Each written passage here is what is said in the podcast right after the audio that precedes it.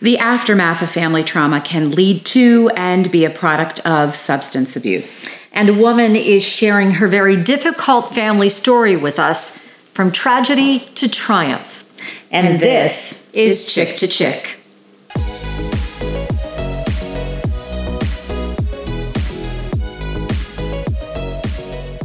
As are so many of our other podcasts, this podcast is really personal and it's very personal for you.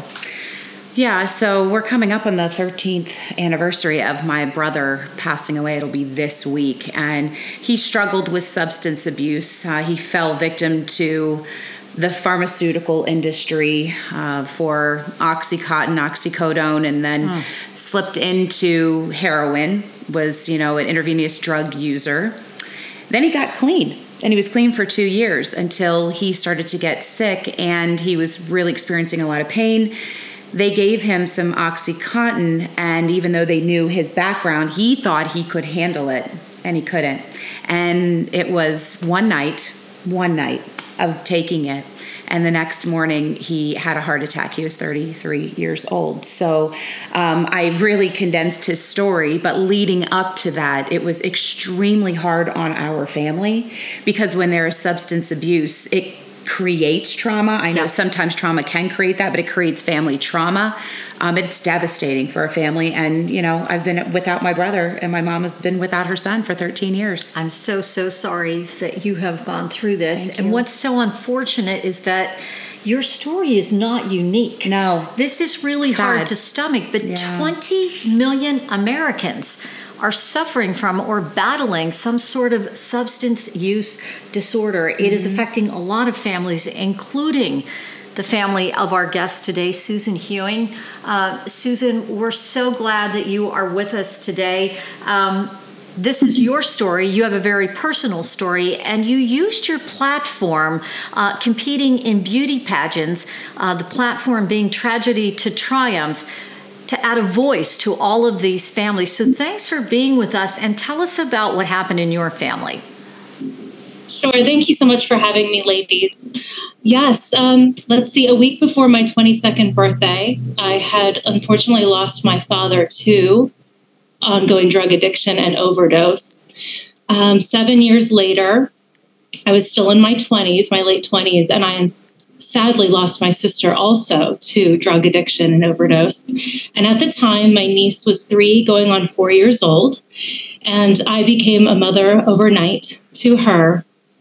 And as you described, it's all these years have gone by without my sister, my, my mother without her daughter, uh, my Bailey, my niece is now my daughter, um, without her mother.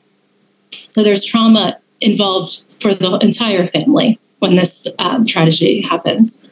So, Susan, unfortunately, you and I have this terrible family link with this. Mm. Um, you know, talk to us about how difficult it is, the trauma that the family goes through. I'm so sorry that you had it with both your father and your sister. That means decades, probably, of this history in your family. What's it? What was it like? The everyday stress and worry of where are they? Are they safe? What monies are they spending? Who are they keeping company with? Are they healthy right now in this moment? Um, many a times, police have been called because of outbursts, because of uh, potential close overdoses. Um, it's ongoing. And for those that may not understand, I have heard from others, they'll ask the question, well, why can't you call the police or just call a hospital and get this taken care of? Um, and we all in this situation wish it could be that simple. But uh, as an adult, they have, um, you know, a lot of rights, um, and you can't force anyone into recovery. Um, and they have to, as an adult, choose to remain in those programs. You mentioned um, that you lost your father to this, and then you lost your sister to this. Do you think in any way um, that it was genetic? And do you have any fears that you might succumb to something like this as well. Absolutely. I do believe in predisposition. I do believe that, you know, if you have a history in your family of addiction, whether that's alcoholism, drug addiction, addiction, excuse me, I do believe that you may be more genetically susceptible to falling prey to that addiction. It would explain for me why some are able to dabble with alcohol or or drugs and maybe not become addicted as fast as someone else. This is something that was instilled in me as a child. My mother recognized the addiction in my father's side of the family, and it's something she wanted to get ahead of. So that um, idea of being predisposed or genetically um, predisposed was something that was taught to me from a young age. It's actually for that reason that I, growing up, was so very careful of when I first tried alcohol um, or anything like that. I'm even careful now, to be honest, with Tylenol or aspirin. I'm just so uh, careful in my choices with that because I think that perhaps I could um, develop maybe an addiction for something that I would maybe un- unexpect because maybe someone else or the majority of people um, are not facing that same challenge with it. Um, and then for me, with my daughter, she also, it's something that a couple years ago, she's 16 now, but she does know the story of her biological mother. And this idea that addiction runs in families is something that I, again, have many conversations with her about. And how have you explained things to her about your sister, her biological mother, and what happened? Well, she's 16, and so um, only a couple years ago, through the rec- recommendation of her therapist, did we finally tell her the uh, cause of death with her mother, my my sister, and um, and um, just explaining to her that possibly depression, anxiety, things like that that my sister dealt with. That for her, a means of coping was reaching to a substance to numb herself and to cope and deal with daily life. And that unfortunately, that was a poor decision that led to the consequence that we all um, are experiencing and living with today. And, and Susan, I can feel your pain as you're talking. The same way I could feel Carrie's pain as she was talking.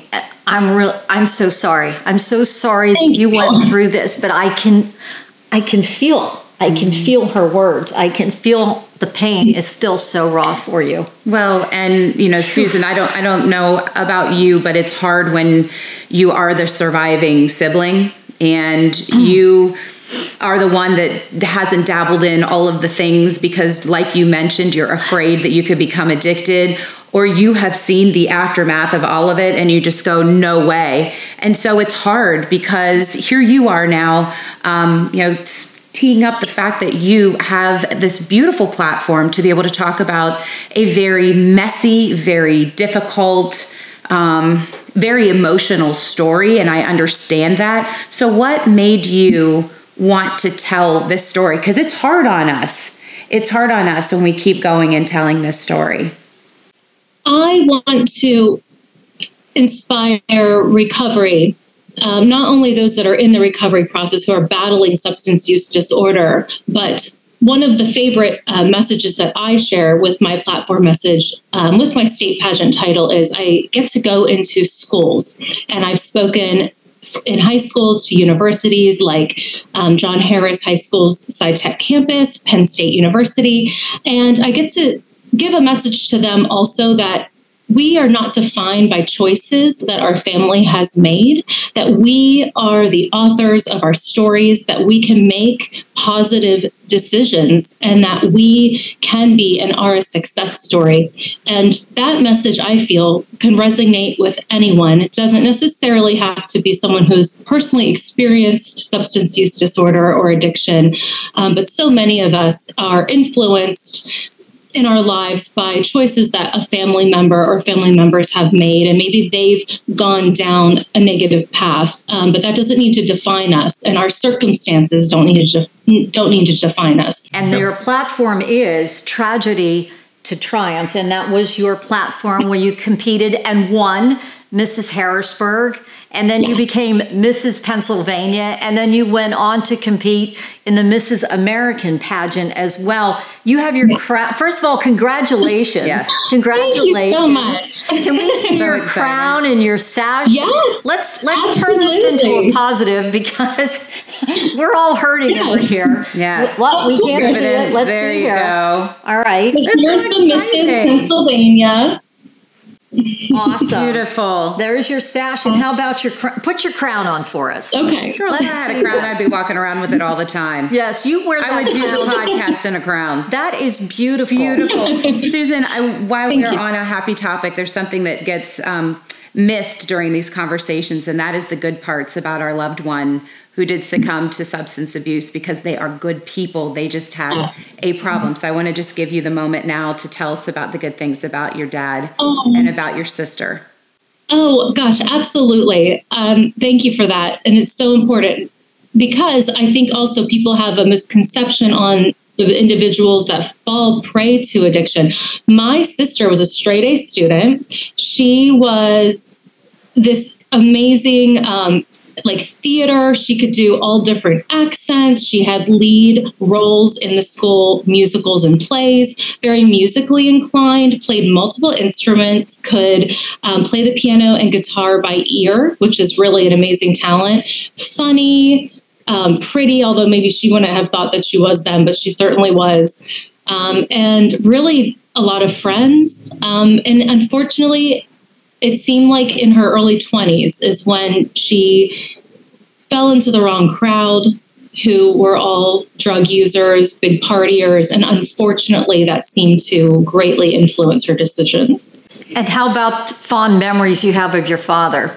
Yes. Oh my gosh. Um, carving pumpkins. Um, um, he was funny. Like there, there, there's a lot of great memories with him. Um, and unfortunately, I think that he battled um, some childhood childhood trauma. And I think that for him, that's what led him to again reach out to substances as a way as a means of coping, as a means of numbing. And that's something that I want more people to understand. I don't think people are trying drugs out for, for fun.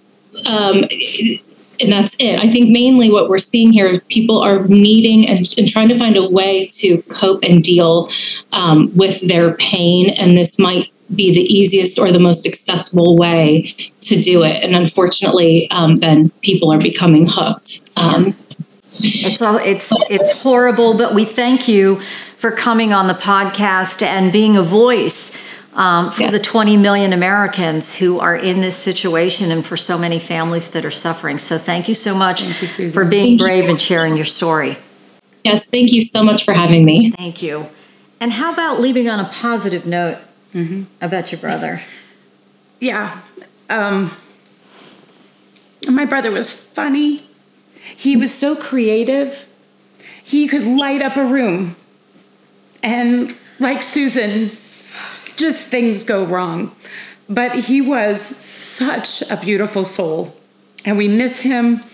And I just hope wherever he is, he is the loudest, most fun DJ that they've ever had upstairs. He's partying in heaven He's partying in heaven. and he's looking down right now and he's smiling and he goes, That's my sister. Yeah, he probably want to kick my rear end a few times too, but yeah, he is. anyway, thank you all for being with us today. Um, this is a really important topic. and if you like any of our other topics, head over to our YouTube channel and like and subscribe until we are back to chirp about another topic. And we're still smiling. We're smiling. Yep.